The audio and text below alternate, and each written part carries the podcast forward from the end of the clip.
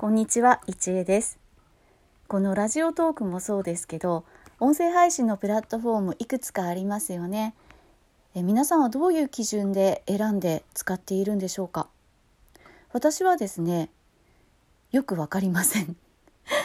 気になるものをとりあえず使ってみようかなって、でも使うなら長続きしたいから長続きしそうな、何かプラットフォームを使いたいなと思っていたんですけど、とにかくやってみないとわからないということで手を出したものの、投稿を少しして放置しているものもあります。このラジオトークも毎日のように投稿をしたい気持ちはあるんですけれども、ついついね、ちょっと放置気味になってしまったりもします。で、いくつか見てみて思ったのが、このラジオトークって聞いてくださっているあなたもきっと私も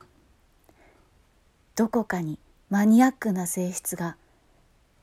あるんじゃないでしょうかっていうのがですね、最近スタンド FM もやってみようかなと思っていろいろ覗いているんですけど、なんかスタンド FM キラキラしてるんですよね。で、ラジオトークなんて言うんでしょう、こだわりの強い人が集まっているような気がします。配信している人も聞いてくれている、そう、あなたもどうでしょうか。で、私はまだスタンド FM の方は始めてみようかなと思ったまんま、まだ1回も配信していないんですけれども、そっちの方でも配信しつつ、自分が居心地のいいのはどこだろう、配信を続けられるのはどこだろうって探してみたいと思っています。何が配信を続ける原動力になるのか、エネルギーになるのか、それは人それぞれだと思いますよね。私もそう思います。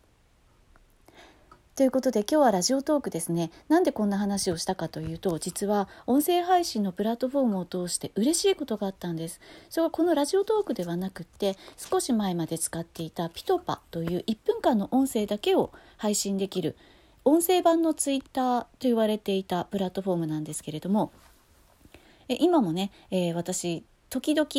やっています。と言ってもさっきね、1年ちょっとぶりに配信をしただけなんですが、そのピトパというプラットフォームでかつて私の配信を聞いてくださっていた方とリアルで出会ったんです。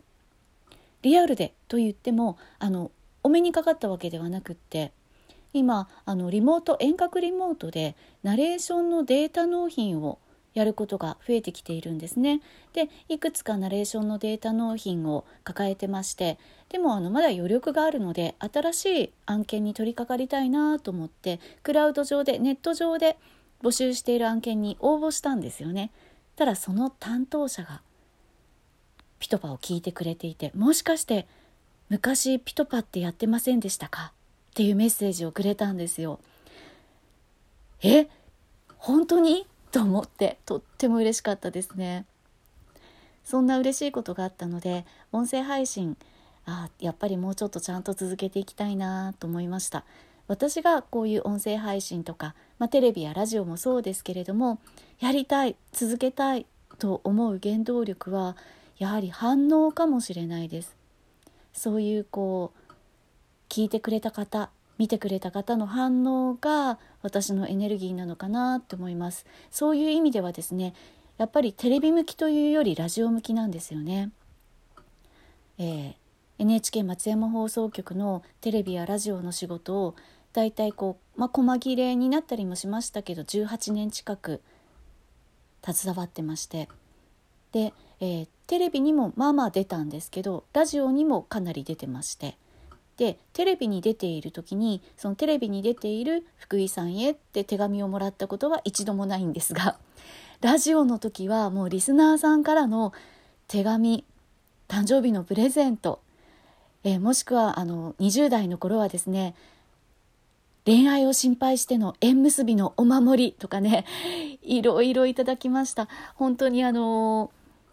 達感覚の方もいれば、親の感覚の人もいれば、おじいちゃんおばあちゃん感覚の人もいれば、親戚のおじいちゃんおばあちゃん感覚の人もいればで、本当に楽しかったんですよね。当時は今ほどインターネットというか、このスマホもない時代だったので、まだ手紙やはがき、電子メールぐらいでしたけれども、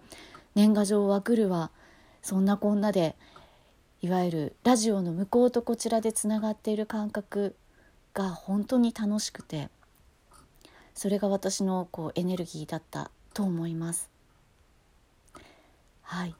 今日のところは本当にグダグダしゃべりですけれども、この辺にしたいと思います。ラジオトークもね、マイペースで続けていくので、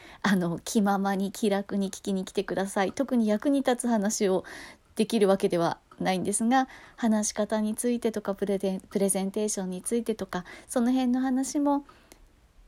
ちょこちょこ織り交ぜていきたいとは思っています。ではまた。